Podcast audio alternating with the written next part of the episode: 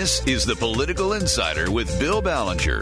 The Political Insider is your inside source on politics from the White House to the State House and all points in between. If it's in the headlines, the Political Insider will have the story. Let's get started. Here's Bill Ballenger.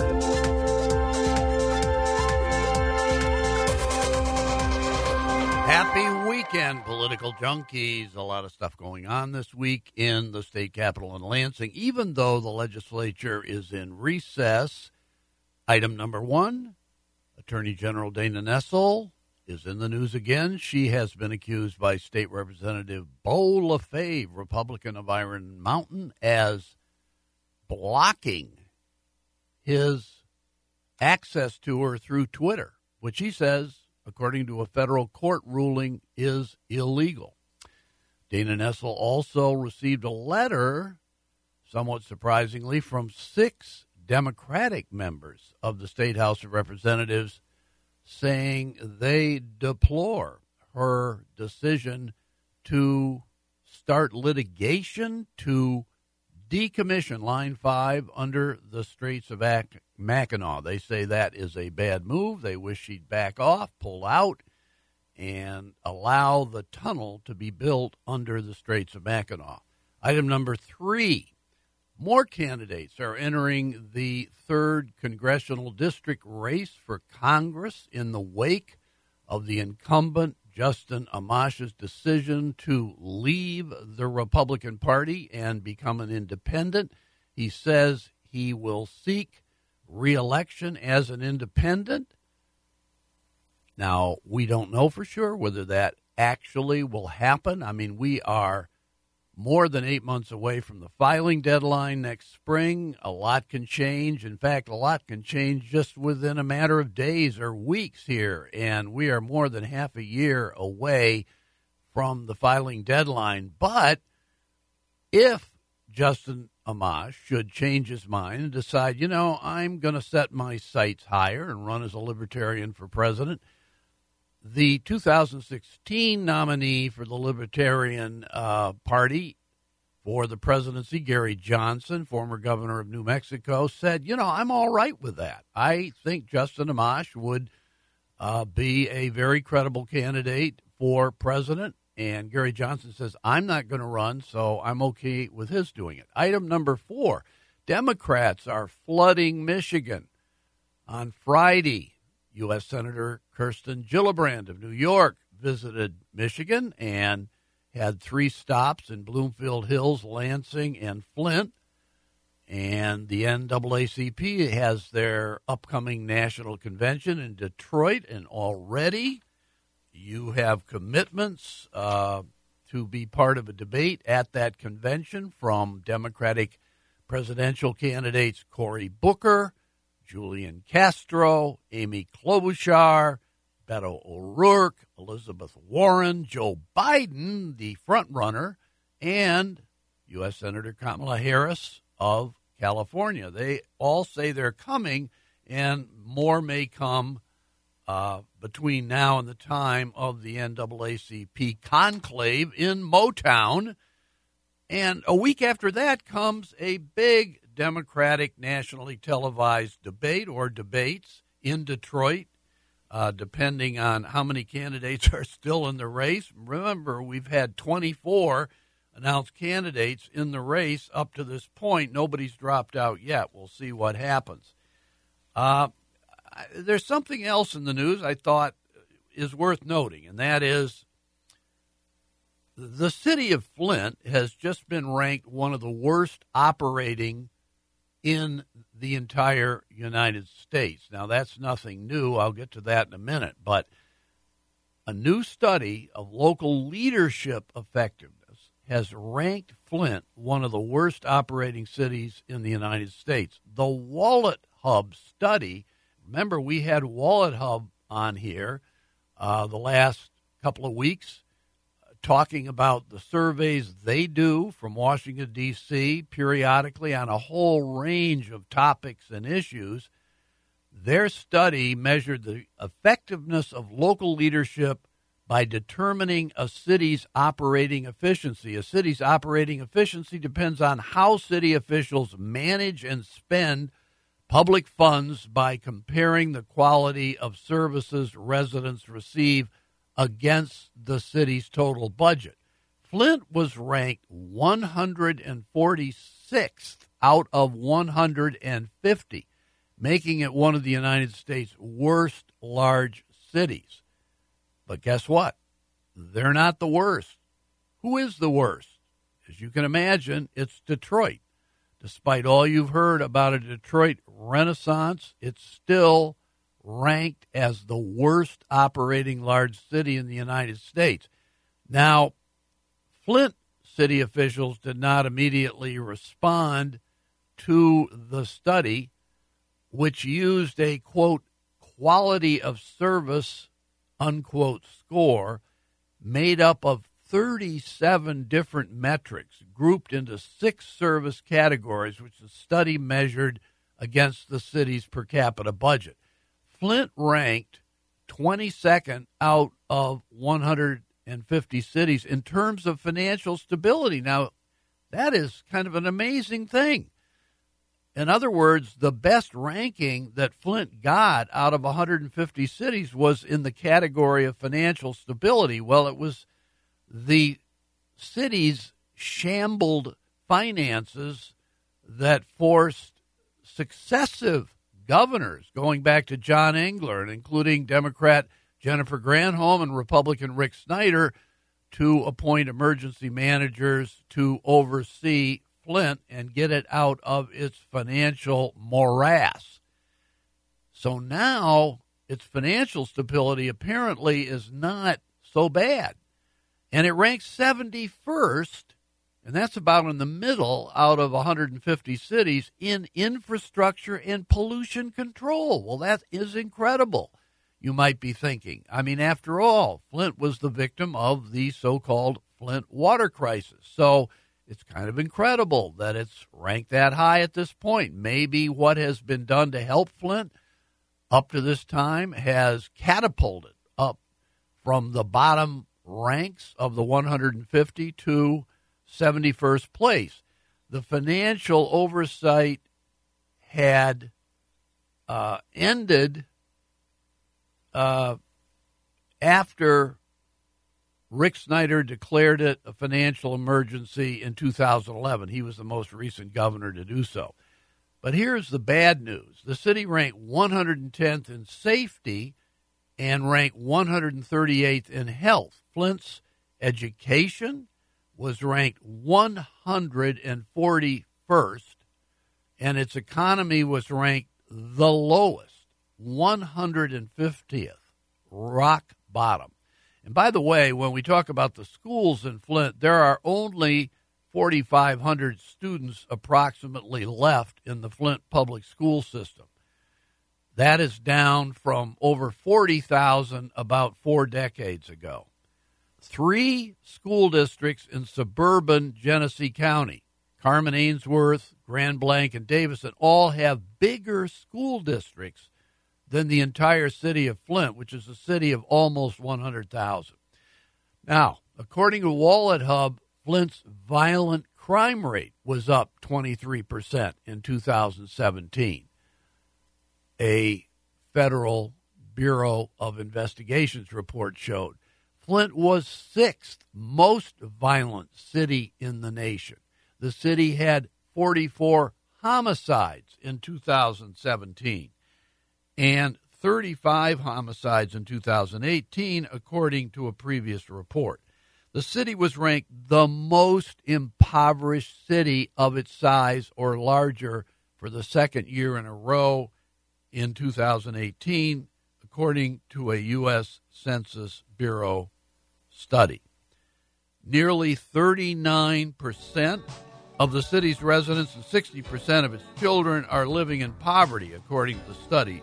The national average for children living in poverty is 21%, according to the National Center for Children in Poverty.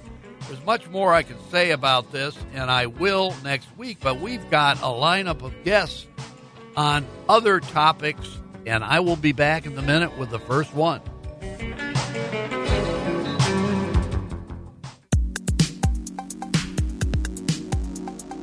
You're listening to The Political Insider with Bill Ballenger on MTN. Here's Bill. We have returned. My head is spinning. I am trying to keep track of what's going on over there in West Michigan's 3rd Congressional District. It seems like there's a development every day. I think almost anybody following Michigan politics knows at this point that the incumbent Justin Amash uh, announced he was leaving the Republican Party a couple of weeks ago, and he uh, says right now, anyway, he plans to run for reelection as an independent. And a number of candidates have stepped forward. Some have already or had already challenged him even before he left the Republican Party. And the first and foremost was State Representative Jim Lower uh, who is from Eureka Township, which is in southwestern Montcalm County, surrounding the city of Greenville. Uh, he is with us now. Welcome, Representative James Lower. Thanks for having me on, Bill. Appreciate it. Well, look, tell me what's going on. I understand you've raised a ton of money in a very short period of time $200,000 in just 40 days. And just what is the lay of the land at this point going forward? Right, absolutely. So I got into the race uh, with only 40 days left in the in the quarter, and you know, for Congress, you have to report every quarter, as I'm sure a lot of your listeners know. And so, in that 40-day time period, we were able to raise just over $200,000 from 3,200 individual contributors. There's a lot of excitement behind our campaign, both then and now. Uh, originally, I, as you said, I was challenging Congressman Amash in the Republican primary, but after he saw two consecutive polls that showed us blowing him out of the water by double digits, even in a multi-candidate field, uh, he said he's leaving the party to become an independent. It's kind of funny that uh, he tries to claim that he was going to do this all along and this is part of a grand strategy. Well, if that were true, he'd have done it before the last election, or he certainly would have done it before I started challenging him and beating him. So that's pretty much laughable uh, that that accusation there. But anyway, so now he says he's running as an independent, so we'll have to beat him in November and, and beat the Democrat. Well, do you think you have a clear path to the nomination now with uh, Justin Amash out of the Republican primary? Look, I think we had a clear path to begin with. If you looked at the one-on-one matchup between me and Amash, I was beating him, and then in the five-way field, uh, I was beating him and all the other candidates by double digits too, and we're raising a lot of money. We've got a lot of excitement, a lot of volunteers behind our campaign. So yeah, I would say we're still the front runner. We're in the driver's seat for the Republican nomination. I think we'll get it, and I think that we'll beat both uh, Justin Amash and whoever the Democrats nominate in November. Do you think that Justin Amash actually will go through with running as an independent? I mean, there's never been an independent candidate elected to Congress in the history of Michigan. You know, I don't know. He says that he doesn't do things to lose, but then again, every decision he's made, for, given the last you know three four months, seems to have been designed to make sure he wasn't elected to Congress again. Uh, from the voters' perspective, he's lost whatever support he originally had. I mean, he might have a few people that are still supporting him, but overall, people want somebody that's pro-life, pro-jobs, pro-Second Amendment, and pro-Trump, which is what our campaign is. So that that's why he was losing the Republican primary, and he'll lose in the general as well. Justin Amash has a libertarian profile, and a lot of people have speculated he might just decide, you know, I'm going to become officially a libertarian with a capital L and maybe run for Congress as a libertarian rather than an independent, or perhaps run for president as a libertarian. A former New Mexico Governor Gary Johnson, the 2016 Libertarian presidential nominee, basically just, I, I wouldn't say endorsed Justin Amash, but he said, hey, I'm okay with Justin Amash running as a Libertarian for president in 2020. I, Gary Johnson, am not going to run. What do you think about that prospect? You know, I think he then uh, splits the anti-Trump vote with the Democrats. You know, I, I certainly don't see him pulling votes away from President Trump. I think President Trump's going to do very well in the election, but he's so anti-Trump and he's running on an anti-Trump agenda, whether it be for Congress or whether it be uh, for president. So he's clearly going to pull votes from the from the set of people who really hate the president and and don't want to work with him and just basically want to oppose him for the sake of opposing him. That's what the congressman's done over the last several years since Trump became president. So if that's what he does, it's basically the same campaign either way. Whether it's a campaign as an independent or a libertarian for Congress, it's a very you know mean-spirited anti-Trump type campaign that's based on nothing other than hatred for the president, or if it's a campaign against the president, it's the same thing. But regardless, I think the voters are going to reject it either at a national level or in the third congressional district. Well, in the Republican primary, there are a couple of other candidates who either had already announced, or I think one came out this week and announced and claimed he was a big Trump supporter. Is this going to be a race, in a sense, for the Republican nomination among candidates trying to out Trump each other? Basically saying, I'm the candidate who's most representative of what President Trump believes in. And if so, how are you positioned against these other candidates making similar claims? So, if you take a look at the ones who had announced um, prior to Amash leaving the primary, every single one of them, except for me, was either part of the Never Trump movement or made very derogatory remarks about the president when he was when he was running for office and or donated to Democrats uh, over over the last several years.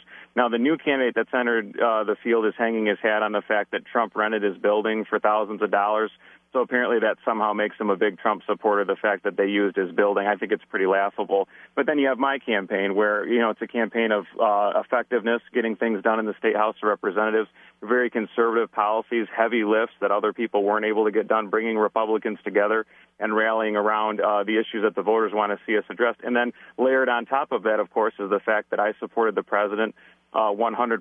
I wrote an op-ed supporting him after a lot of people were abandoning him in West Michigan during the Access Hollywood situation, and I wrote a, I wrote an op-ed endorsing him and explaining why he should still be elected president and had his back when he needed it the most. So I think I have a strong background when it comes to President Trump, and I have a strong background when it comes to a lot of issues, whether they're Second Amendment issues, whether they're pro-life issues, whether they're pro-jobs issues, whether they're pro-family issues, and maybe most importantly for the voters, getting things done. What they want to see in Congress is working together with President Trump and other members of Congress and the Senate to get legislation moving. Amash has gotten one bill done in the last 10 years and it renamed a post office. In my first term in the State House of Representatives, I passed 10 bills, and every single one of them was very intricate, very important, and made a big difference for the voters of the state of Michigan. So that's what they're going to see when they look at my background. Uh, Jim Lower, you did something uh, really pretty unusual. I think you've released a campaign video already. I've looked at it. Uh, very impressive. Uh, this early, uh, you know, literally more than a year away from the Republican primary. Um, what does that signal, do you think, to everybody in that district and what you're trying to do in your campaign? Well, if you look at if you look at the independent polling that's been done, so this is this is third party groups. We've really raised my awareness for our campaign tremendously since I announced the favorability is really high and that the negatives are super low and, and people are buying into our campaign and a lot of that money that we brought in over the first 40 days came from people all around the state of Michigan and even nationally people that are excited about my campaign and excited about what we're bringing to the table. So the video is to help voters get to know me even more because there are some obviously it's a big district and my state house district only covers a portion of it. So I want people to know who I am, what I'm running on, what I want to accomplish in D.C. So we put the video out uh, early on so that way voters have ample opportunity to get to know me. One of the people who has announced he is interested in the Republican nomination is named Meijer, M E I J E R, like the supermarket chain family, and he is part of that family. Uh, he might have the capability of spending a lot of his own personal money in that race. Is that of concern to you, uh, or does he have a profile that maybe doesn't quite fit with what Republican primary voters are looking for in that race? So it's it's certainly the latter. He can spend as much money as, as he wants, and he's not going to win the nomination. He can spend as much of their personal fortune. Obviously, his father's a billionaire, and he's part of a billionaire family, and, and grew up in that kind of an environment. So they obviously have ample personal resources to put in, and that's fine. There's there's no nothing wrong with that. But it's not going to get him the nomination because he's donated to an anti-Trump super PAC that exists for the sole purpose of attacking the president and electing candidates like AOC, Ilhan Omar, and Rashida Tlaib, and he donated to that. And it said right on its website that that's uh, what it was for, even if he claims that that's not what it was. And he's personally donated to several Democrats over the years. He started a quote unquote bipartisan pact. The fact is that PAC gave to Nancy Pelosi and Emily's list, which is pro-abortion. So if you look at the values that the party cares about, he's completely out of step with them, and it's not surprising that he's polling at a whopping four percent uh, versus us in the primary currently. I wish we could talk longer, but we're out of time. I want to thank you very much, State Representative Jim Lower of Eureka Township, who is the front runner in the polls and in fundraising right now for the Republican nomination in the 3rd Congressional District. Jim Lower, thank you so much. Thanks, Bill. Appreciate being on.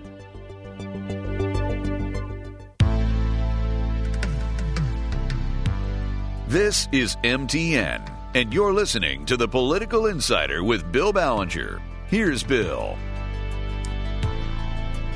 We're back with another impressive guest. Uh, she is the wife of a former Republican state senator, Matt Dunaskiss, but more importantly, Diane Dunaskiss is the longest serving Republican member of the Wayne State University Board of Governors, or she was for 24 years. She won three straight elections in 1994, 2002, 2010, and her tenure ended last year. The only member of any party who ever served longer was Leon Atchison, a Democrat who served four eight year terms, 32 years, and actually uh, might have continued longer, except he was denied renomination by his own party, the Democrats. I don't know what they were thinking. Uh, but Diane Dunaskiss, welcome to the Political Insider. Thank you, Bill. Excited to talk to you this morning. Okay, well, now there's some strange stuff going on on the Wayne State University Board of Governors now once you left. I mean, things kind of fell apart. Maybe there's a cause and effect there with your leaving because, as I understand it, half the board, four of the eight members, is suing the other half. Uh, can you tell me what in heck is going on there? Well, I, I I'm going to start by saying this is really disappointing to me because in the 24 years I was on the board, nothing ever reached this level of animosity. And so I, am very concerned for the university. Um, so um, this particular incident um, began over the purchase of a, a, piece of property on Mack Avenue near the medical center. And uh, originally there was concern by some board members that, you know, about the cost and uh, as I understand it, they asked the administration to go back and perhaps find someone that would make sure that we had someone who would lease it so that the income would be there if we did, you know, pursue a purchase of it, which they did. Um, actually, the UPG, um, uh, the University um, Physicians Group, um, will lease the building, and then the university could also sublease for um, some of their for pediatrics departments. So they had, you know, the income stream that would support the building. And so they put it on the agenda to bring it back to the board. And uh, one board member was going to be out of town international travel, so unaccessible for the meeting. And as I understand it, three board members were concerned that the vote on this would not go their way, and so they refused to go to the meeting um, which I'm sorry, but I have an opinion on this very strong. It is your obligation to serve and to attend meetings and to vote. And um, it's not always going to go your way, but it's your obligation. Well, I take it. I, I, take it that you would have supported the, the purchase of, of the Mack Avenue I, property. I probably would have. I right. I don't have all the details, and I wasn't right. there to post my. But if it made sense, and if we had given the president and his administration a directive to look for someone to lease the building, and they did that, then to me, you know, I, they've done what we asked them to do. The space is needed. It's not that it's you know it's not needed space. It is needed, and if those requirements are met, then I would follow through with my commitment to vote for it. Well, you at least would have shown up for the meeting, right? I would have shown up. okay. Well, what else is going? Is there some other stuff going on? Well, so they what happened was that um, an opinion was given by our legal department that um, the president, as an ex officio member, could um, could uh, then count towards a quorum because they did not have a quorum. They had four members present with an eight-member board, you need five. But that as an ex officio member, he could serve as the fifth person for did the you quorum. did you ever face that situation during your 24 year tenure or not? No, no, we did not. Did you- um, did I it strike you- time we didn't have a quorum. Well, we always had. You always had a quorum, so it never came up. It was never an issue. Were you a little surprised at that legal counsel recommendation that the president could be counted uh, to make a quorum? No, I mean, you know, I look at press. You look at even in the United States Senate. I mean, even though the the, the vice president doesn't normally vote, he can break a tie.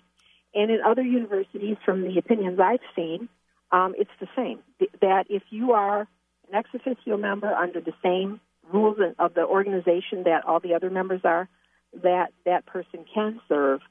Uh, you know, can even vote often on uh, on the board. So I'm not surprised. I'm, I, I'm not.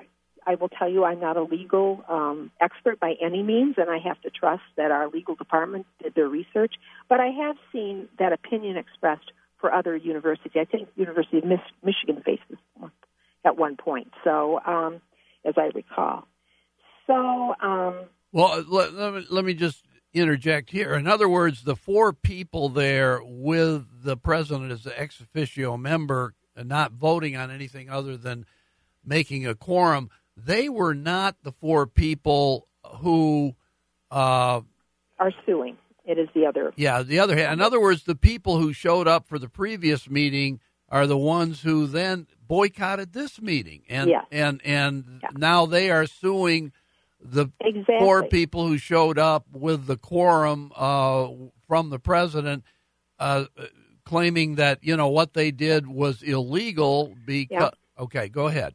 Yes, that's exactly it. And it's actually, um, it is three people boycotted. What the one person we knew was going to be absent, Dr. Kumar, he was going to be on international travels So they knew that. So the other three, had they attended the meeting, were anticipating not having the majority they wanted, or even a tie, and so they boycotted the meeting. Yeah. Okay. So so what happened at this meeting? The so second- the, the um, second in meeting. addition to Yeah. the, the tuition increase was was passed, but that was on the um, that was already on the agenda, and you know we knew for a long time, and that has a deadline. You have to have that done by a certain date in order to implement for the fall. Was there a and division of? Was there a? div- I don't know. you don't know the division of opinion on that. I that. do not know what the Okay. opinion on All that right. was. So they were not there to vote for that. But then the um, property um, purchase did go through. Um, the four members voted and agreed to do that, and um, so th- then your three. I know the three board members um, sued, and I I believe they named Dr. Kumar on that as well, but I'm not sure. You know, but I know the three Who are the three who? it would be Dr. Busuito, it would be Sandra um, o- Hughes O'Brien, and it would be um, Dana Thompson. Okay, and they were the ones who uh, basically they did decide to buy the property, right? They're the ones who boycotted the meeting. Oh, oh they boycotted the meeting. Okay, okay, I'm sorry. So the people on the board who voted for, who voted a- as as part of a quorum, Yeah. would have been uh, Kim Trent. It would be um, Dana Thompson. Da- Dana. No, Dana. Dana voted. Would have was one of the ones who boycotted. I'm so sorry. the people who were there were Mark Gaffney, um, Kim Trent, um, Brian Barhill, Barnhill, and um, uh, former Chief Justice Marilyn Kelly. Marilyn So, Kelly. So Yep. th- the people who weren't at the meeting now, they're the ones who have sued the ones who showed up and Correct. did this vote. So uh, when is that going to be resolved, and can it be resolved? Um, I believe it's today. I believe there is a hearing on it today. Okay, Friday, um, and you know it could be resolved. The president's job is that hang in the balance too? Well, that's up. The board makes that decision, and that's based on the majority vote of the board. So I would hope not, because you know, I look at the progress as a member who's been on this board for 24 years, and I look at the progress that's been made in the last five years under the leadership of President Wilson. Um, and you know, how do you look at how do you view a president who's been able to take graduation rates and make them significantly higher to the point where we received a, an award for it? You know, has dealt with several medical school issues, brought help bring the UPG out of bankruptcy. Um, I look at the diversity um, programs now on the campus. I look at um, just all the progress that has been made on this campus in this in these last five years. So, you know, your president should be voted in based upon the the the quality of the work that's been accomplished, and I don't think you can argue with it. So, that is a board decision. But as a board member, I, you know, I firmly believe it is my goal as a board member, my obligation to do what is best for the university. And first of all, that's showing up. And second of all, that's doing my homework. And third, it's voting in a way that will move the university forward for the sake of the students. Was the, is the president clearly affiliated, do you think, at this point, with one faction of the board? No, um, I don't think so. I think he's affiliated with what's best for the university, but right now that seems to be in conflict with at least three of the members, and I'm I'm not sure what their motivation is it, because this is only one issue. I mean, as you may recall, there was several big raised issues prior to this, um, with regard to new contract for the president, with regard to um, an expanded affiliation with Henry Ford Hospital. So, um, you know, there's they appear to be opposed to many things um, at the university, and I'm really not sure what the motivation is. Right. Listen, we could keep talking about this. Yep. I'm fascinated to see how it turns out, and thank you very much for giving us this perspective on it. It's quite an extraordinary situation. It is. I hope they resolve it for the sake of the university. Absolutely. So. Thank you. Thank Diane you. Dunaskiss.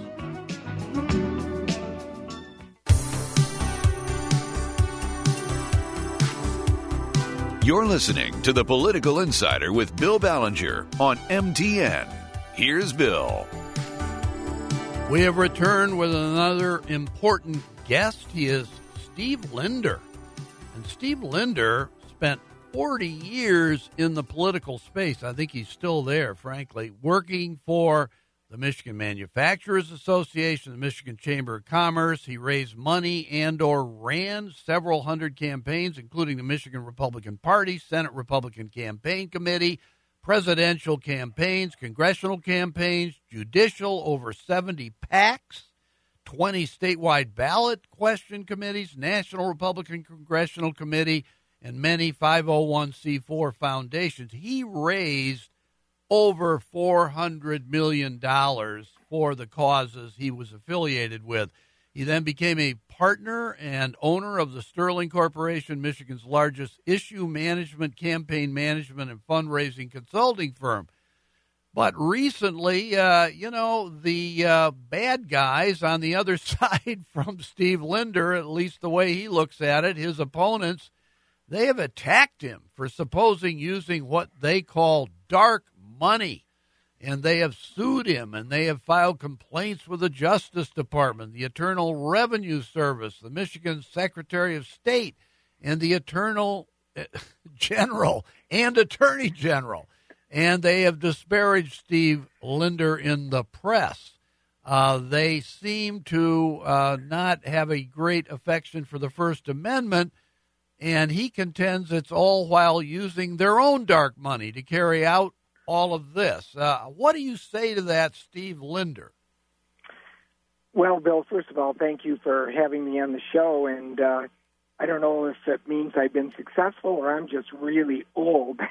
a little of both, maybe. Yeah, yeah, a little long in the tooth. But, you know, ha- having, you know, been involved in fundraising from the sort of early days of – you know, uh, I started the, the, the year that the uh, new campaign finance laws, both at the federal and the state level, came into effect. You know, if you really look at the way those laws were written, they were written by Democrats and labor to privilege Democrats and labor and really punish, you know, conservatives in the business community. I don't know if you remember, Bill. I think you might have been in the legislature then insurance companies were prohibited from having political action committees.